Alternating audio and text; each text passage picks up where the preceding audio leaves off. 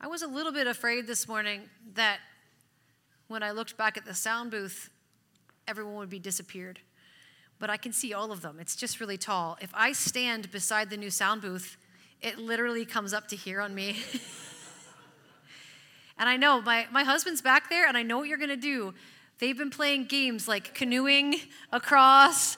They've been doing elevator. I could see it in your eyes. I could see you're planning something for later in the sermon, so just don't. Don't. This actually relates to my message, so I'm going to start like this. I am so proud of the crew who did the work in the sanctuary and the fellowship hall. I'm so proud of them. Yay! I love my job and a lot for a lot of reasons. One of them is I get to just see so many people putting their hand to the plow and working together and seeing things done. Like there, there's so many jobs that need to be done that aren't glamorous, that aren't you don't see, you don't even know it had to be done. And it, for those of you who are here on Wednesday night, the crew, so many of you guys showed up on Wednesday night to help clean. And uh, one guy walked in. If you had seen it on Wednesday, you would, the comment was, "So we're going to be having service here on Sunday?" It was just, it was, we didn't even have lights on in here until Tuesday afternoon. And so to watch that happen uh, was amazing. The crew who was here last night, a few of us, uh, very late, very late, getting the sound system hooked back up. Uh, I am so grateful. Like I'm so proud of the work you did and how you persevered and how things went wrong and we just found a way through. I'm so proud of it. And mostly, honestly, mostly I'm just really proud of like my brother in Christ and also kind of brother from another mother, Matt Jameson, who project managed this thing for us for the last six months. You guys don't even understand how much work he did. And at what personal cost? He was here every day for weeks. Um, he built that sound booth. It's not finished yet. Don't don't get on him about some of the, oh, it's we're almost done. We're almost done. Um, and project managed every little bit of it. And so if you see Matt, I don't know what Matt's love language is. I, maybe it's physical touch. Give him a hug. Like give him, is that right? Is that your love language? Okay, perfect. Okay. I was going to say give him some words of affirmation, but that would probably be worse. Just go up and hug him and be like, "Thanks for serving, Matt." Uh, I'm just, I'm just so proud. I, I, like this, like almost, I don't know. It's weird. It's not up to me to be proud of you, but I'm just so proud of the work you did. I just was so, it was so remarkable. Thank you, Matthew, Matthew David Jameson.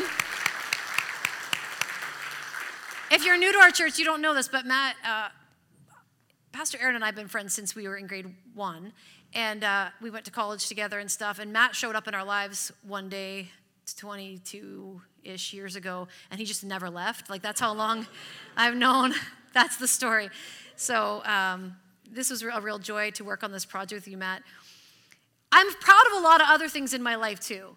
Uh, I'm, I'm unreasonably proud of my kids. Does anybody else feel that way? My kids are remarkable. I don't know if they're all in the room. I hope they are so I can embarrass them. We, we've had a bunch of teenagers in our house for the past seven years or so. Uh, my youngest just turned eighteen, so now we have, what did Chris say? We have children but no kids left anymore. Uh, we had uh, teenagers stacked together for years. And um, yeah, there's ups and downs, uh, that, the things that you'd expect in those years. But and also in those teenage years for our kids, if you have, have kids around the same age as mine, we also had a global pandemic throughout most of their high school career. And watching them navigate that, I just think my kids are delightful and interesting and beautifully unique and capable, and I just love them, and I'm super proud of every single thing that they do. Like, that's just how I feel. You might have a similar thing you might want to say if you have kids, if you do have kids. And I doubt that if you hear me say this this morning about my kids or about anything else that I might be proud of, you don't, you're not offended by that, right? You're not like, how dare you say that nice thing about your children? Because you probably feel that way, even if it's not your own kids, you, you feel that way about someone else in your life. I forgot to ask Pastor Aaron if I could tell this story. Hmm. I'll go for it. Now she's like, she's an open book. She doesn't care. I'll I'll just, I'll make it really super P G this morning. But I, um, when when Greta was born, when when Greta, who's her her second born, when Greta was born, Erin had a real, like, she she's she's pretty stubborn if you don't know her. Um, and she really wanted to do it, like, a natural birth with, like, no drugs or anything like that. And uh, she didn't have to. There's, like, she didn't have to. She knew that. But that was just something that she wanted.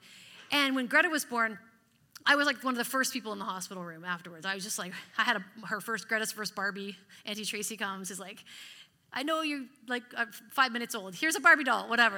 Um, and I ran into the room and I was like looking at Aaron, and she's sitting there with her new baby who she had just given birth to with no drugs. And I was like, I am so proud of you. I cannot believe you just did that. That's, women are amazing. Like, I just don't even know how women do. This is incredible. This is incredible. You're amazing. You're my hero. And of course, her response to me was, that was the dumbest thing I ever did in my life. uh, but she got over it. She did it again with Charlotte, so she got over it. But I was like, I just thought, I remember, I literally remember walking to that hospital room and seeing her with her newborn daughter and just being like, I am, I, I am so proud of you. Like, you are amazing. You did an, you're amazing. Just in so many ways. I mean, sure, you've had moments like that in your life too, just different reasons for just different circumstances. In so many ways, pride is just a part of the palette of our human emotions. It can be defined as like uh, that deep sense of pleasure or satisfaction or being conscious of your own dignity as a human. But you know as well as I do that being proud of your kids or being proud of your friend, being proud of Matt Jameson. You guys are just really in the spotlight today. This Jameson family here. Uh, it isn't usually what we mean, that kind of pride, isn't usually what we mean when we talk about someone having pride, right? It can be something very different depending on its circumstance, because pride has a really beautiful and positive and affirming face to it when it's directed outward at someone else. But it has an underbelly that we're probably all very familiar with that is a real problem for us and constantly pulls us inward to ourselves. Yes, I see that dimming light, Matt. We're not nervous. The Lord is protecting us from all these things. I've been thinking a lot about this issue of pride since uh, we, we were in Proverbs thirteen with our Bible in a year plan. And um, I mentioned this, this scripture a couple weeks ago. But I, it really, like, verse ten in Proverbs thirteen just jumped off the page at me. And I think that's kind of, that's actually saying something. Because if you're like me and you read Proverbs, Proverbs is so densely packed, like each phrase on its own, that sometimes it's it's hard to really slow down and absorb what it's telling you. And so this Proverbs thirteen ten jumps off the page. It says this, where there is strife, there is pride. But wisdom is found in those who take advice. And I'm going to mix it up a little bit with the King James version of this, which says, only by pride cometh contention, but with the well-advised is wisdom. Where there is strife, there is pride. The antidote being to listen to wise advice. It got me thinking about all of the strife in my life. All of the different places, a strife isn't a word we use all the time, but I hopefully you understand what it means. Any, any point of contention in my life, anything that's difficult, anything where there, any place where there's a problem. According to Proverbs thirteen ten, all of it is rooted in pride. Now, when it comes to the book of Proverbs, we're not talking about the prophetic promises of God. We're not talking about the Mosaic laws. We're talking about wisdom literature. It, that's, that's the type of a writing that this is. We're talking about Proverbs being principles to follow that lead you down a God-honoring path. They lead uh, to a life of blessing. These but Proverbs are not transactional. They're transformational. Okay, so you have to understand it's not if, they're not kind of if-then statements. However, uh, they're pointing you in the direction that's going to lead to living your life under the blessing of God. So I had to ask myself, is Proverbs thirteen ten, is it hyperbole? Like, is it exaggerating this statement to make a point, to grab my attention, that kind of thing?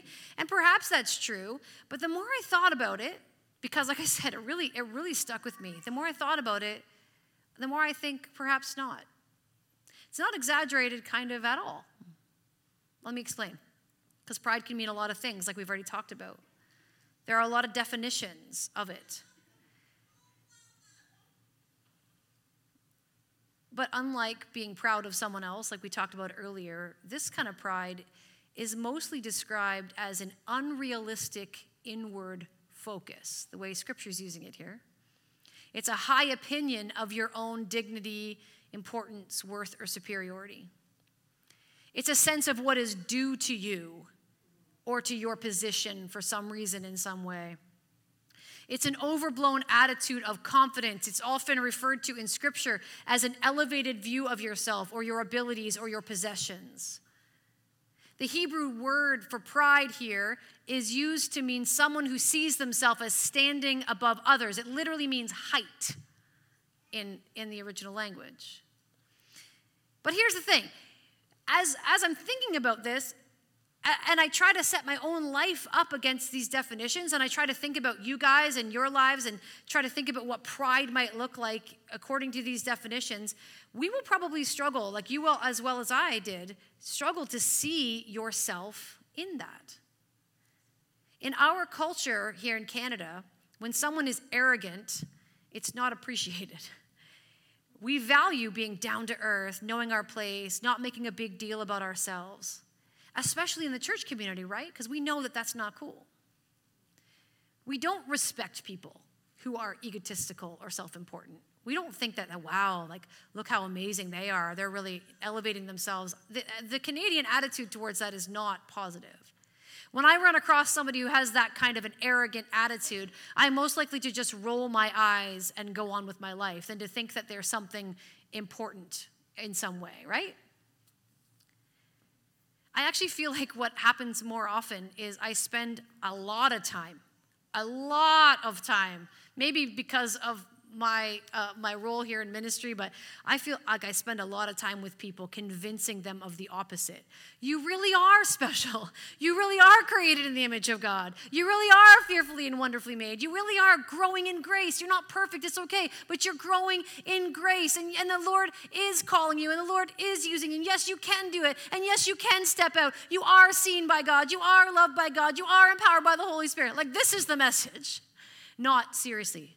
Just take it down a notch with your pride. Like, that's typically, right? Do you know what I'm saying? Like, this is what I was, like, trying to figure this out. I spent a lot of time using those kinds of words with people.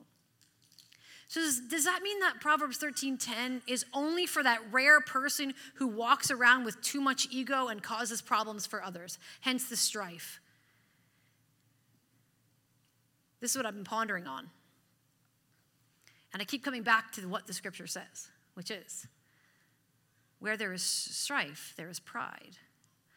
And I will tell you, friends, I don't care how humble you think you are or how lowly you see yourself, which is not, by the way, the same thing as humility. You probably all have strife. And so if this is true, we all have strife, therefore we are all battling in some way with pride. And how is this possible, though? When most of us in this room, I would put money on this, feel small and we feel defeated and we feel insecure. And we're going to talk about that in another message. We're going to talk about it in the fall, about what it means to be secure in Christ, but we don't have time for that today. But I'm just, I want to just recognize the fact that that's where most of us are. We don't feel amazing and better than anyone else. James chapter three, verses thirteen to eighteen gives us a really great insight into this, says this. Who is wise and understanding among you? Let them show it by their good life, by deeds done in humility that comes from wisdom. You see the crossover here? But if you harbor bitter envy and selfish ambition in your hearts, do not boast about it or deny the truth. Such wisdom does not come down from heaven, but is earthly, unspiritual, and demonic. For where you have envy and selfish ambition, there you find disorder and every evil practice. But the wisdom that comes from heaven is first of all pure, then peace-loving, considerate, submissive, full of mercy and good fruit, impartial and sincere. Peacemakers who sow in peace reap a harvest of righteousness. It's like James, it's like James read Proverbs thirteen ten and then wanted to unpack it a little bit. He's saying, listen, here wisdom is shown through humility. You want to know what, what a wise life looks like? It looks like a humble person. And humility then is defined by purity and peace and consideration and submissiveness, mercy, impartiality, and sincerity. While pride, the opposite of humility, of course, is associated with disorder or strife. And it's defined by envy and selfish ambition and evil practices. If that's the definition of pride, I'd wager that we have all struggled with it. So how does pride show up in our lives? How is it causing us trouble? Well, pride, when you think about it, is really the ingredient in every argument that you had. You know the one you had on the way to church this morning? Pride involved in that argument. You're like, what? Pastor, we did not... We did not argue about getting the kids ready and in the car. No, that was just Rob and I when our kids were little. That was the only time that ever happened. Pride is an ingredient in every argument. It's not a, it's not a difference of opinion, but a, a clash of competing or unyielding personalities. Pride is what keeps you from listening to someone else with an open heart or responding to them with grace. Pride tells you that you are right and the other person is wrong. It doesn't leave any room to be able to really hear what is being said from the other person. Pride can't admit when it's wrong because it's afraid to lose power. It's terrified that if it admits that even ten percent of the issue is its fault, somehow it will absolve the other person of their ninety percent, and it cannot let that happen, so it will hold on with all its might. Pride controls the narrative. It, it finds other voices to agree with itself and justify its point of view. Pride forms its comeback while the other person is still talking. Is that just me? Sometimes I do. Well, pride forms its comeback while the other person is still speaking, and it makes it nearly impossible to communicate in a healthy way. Pride drags every hurt and every burden from the past along with it and tangles up every conflict with feelings that don't actually relate to the moment. Pride runs away from confrontation, and it buries issues deeply, as deeply as possible, to avoid them having to be exposed for what they really are. And I'm pulling this definition really as just from my own reflections on this seven words in Proverbs thirteen. But I couldn't stop thinking about it. Why would I want to have strife instead of wise counsel? Why would I choose pride over humility? Like when you just set it up the way that Scripture says, you think that makes complete sense. Why would I want to do that? Why would I, I allow pride to show up in all of these ways in my life? And why would my heart try to justify it? Why would I do that when it's so clear that it doesn't lead to anything but trouble for me?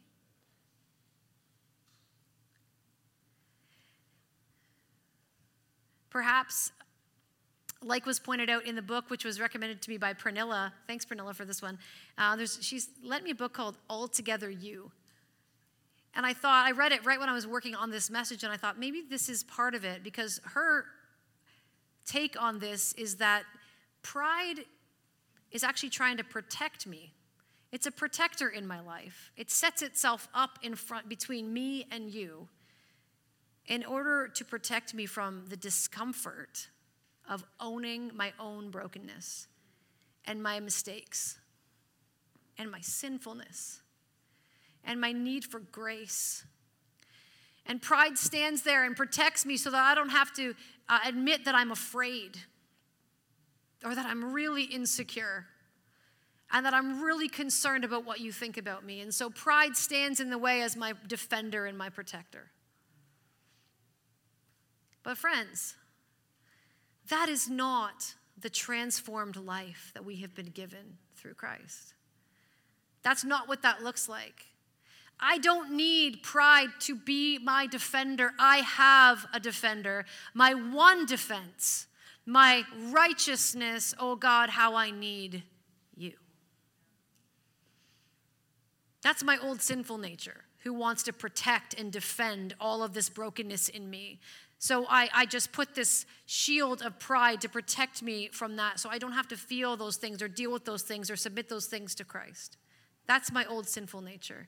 And we, if you remember from Colossians, we have taken off that sinful nature like, like old dirty clothes, and we have put on a new nature. And this, that pride thing doesn't belong with my new nature. It belongs with my old nature. I have exchanged it for a new way of life. And so the question really becomes for us, if you can see yourself in this scenario, if you can read yourself in this def- definition of pride, the question is, what does then humility look like?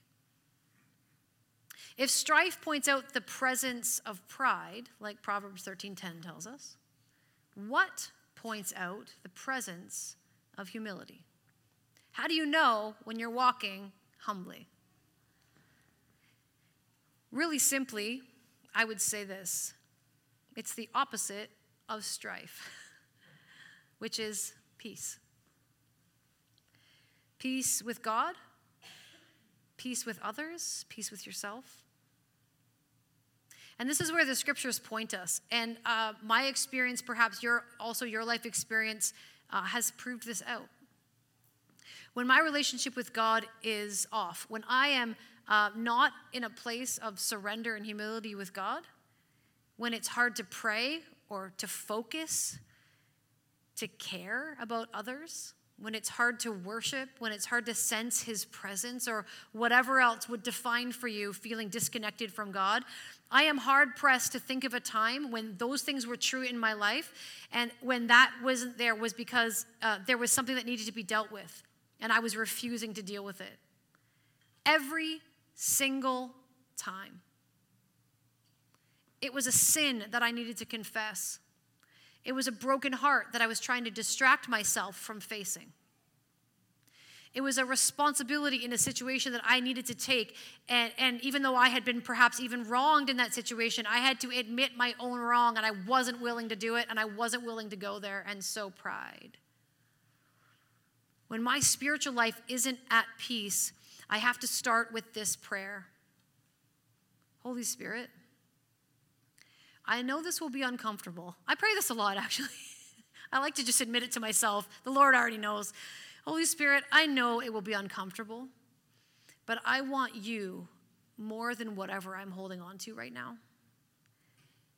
I recognize that a life of peace is better than a life of strife, but I'm holding on pretty hard. Show me what I can't see or what I refuse to see, and give me the strength and the courage to confess it, to trust you, to reconcile, to do whatever else I need to do. I need you to show me, and I need you to give me the strength to walk it out. Like you, I shouldn't assume this about you, but I also understand human nature like you do, but I absolutely care what people think about me. Don't you walk around here, I don't care what people think about me. Psh, yes, you do, because you just said it, the opposite, just to prove it. We all care. If you didn't care what people thought about you, you wouldn't have dressed yourself and showered and whatever and came to church. Like you, we just like we understand what it is to like walk around in polite society. So I hope you are not bound up by what people think about you. But that's a, a fight that most of us have to fight for our whole lives, and we're winning because Jesus is our security. Jesus is our identity. We're going to talk about that later, Tracy. Later. But that's the truth. But the truth of the matter is really, all of us really do in some way, shape, or form, to, to varying degrees, we care what people think about us. But humbling myself before God has taught me something through these years. That the peace I have with God is more valuable to me than any opinion you might have of me. And the only way I know that is from walking it out, because it can be much more relevant to be nervous about what you think about me because you're right in front of my face than to worry about what God thinks about me. Well, I'll tell you, when I fix the thing between me and God, the thing that I'm so worried about in, in the world around me fades away. It's like maybe what that old chorus writer was writing when they said, when the things of this earth will pass away, you know, when you turn your eyes upon Jesus. I don't know why I'm not just singing it. I don't know what's wrong with me today. I'm so tired. We were here late last night, so maybe I just don't have my singing voice ready. But um, my fear of what people think is usually way overblown anyway. Most people aren't thinking anything about you, by the way. They're thinking about themselves. They're thinking about themselves, thinking about you, thinking about them. And nobody's thinking about anybody. Everyone's just trying to get through the day. Do you know what I'm saying?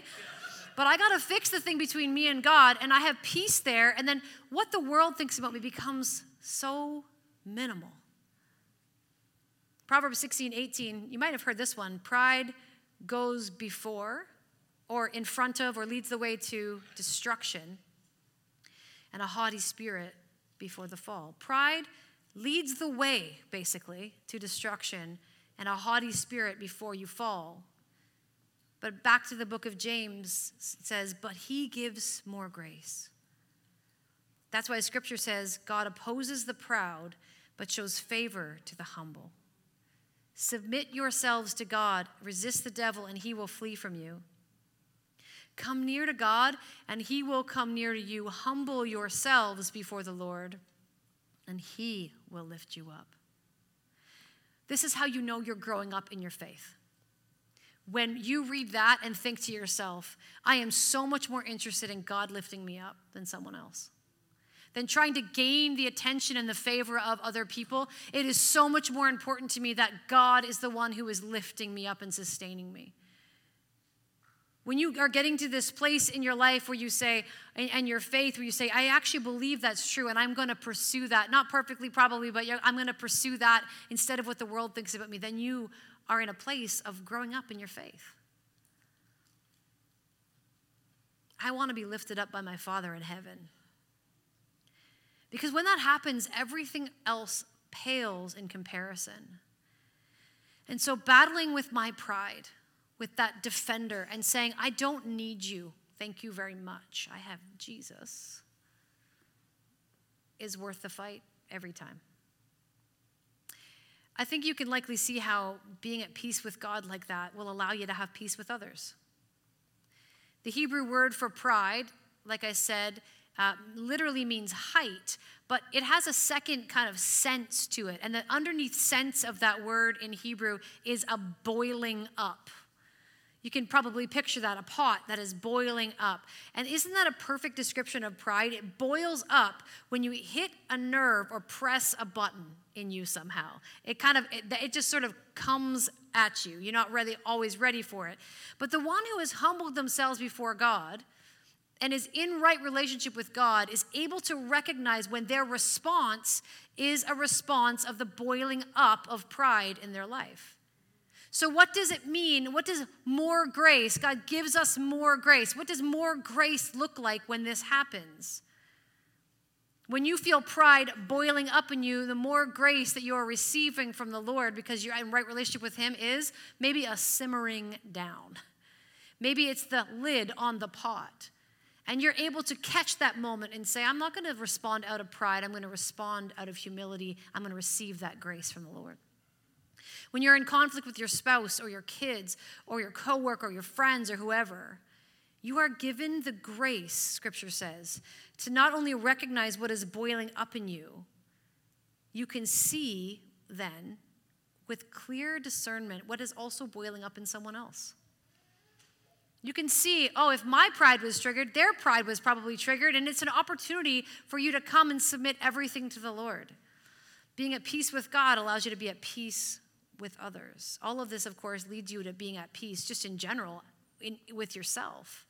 Because when you look inward and you can humbly and gratefully accept who you were created to be, when you can acknowledge your broken, sinful, rebellious nature, and then receive from that place grace and forgiveness from Jesus, scripture says over and over again, that you are a person who has received peace. Peace that passes, what is this one? All understanding. You can give up your insecurity, which is just another form of pride. Obsessing about yourself, obsessing about how the world sees about you, can like you can let that go. You can give up your striving and your your your want to appear perfect. You can give that up because you're right with God. You can give up your bitterness and your envy that says, I have the right to whatever, fill in the blank for you. You can give it up in humility and allow this more grace, this beautiful exchange to be in your life. Where there is strife, and we all have strife, look for pride. look for pride.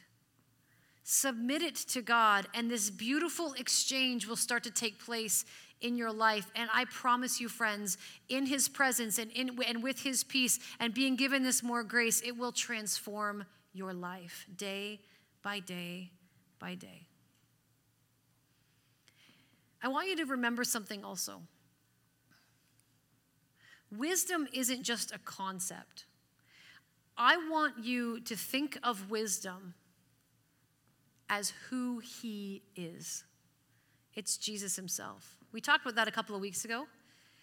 Wisdom isn't just making good decisions and people thinking that you're a smart person and you made a good investment or whatever. Like, that's maybe part of it. Those are some practical ramifications of it. But wisdom, according to Scripture, is Jesus himself. And if wisdom is Jesus himself, remember that he is the Prince of Peace. The one who bore our strife on the cross. Friends, your trouble and your strife has already been paid for on the cross by wisdom himself. And he invites us to take his counsel. With the well-advised, there is wisdom.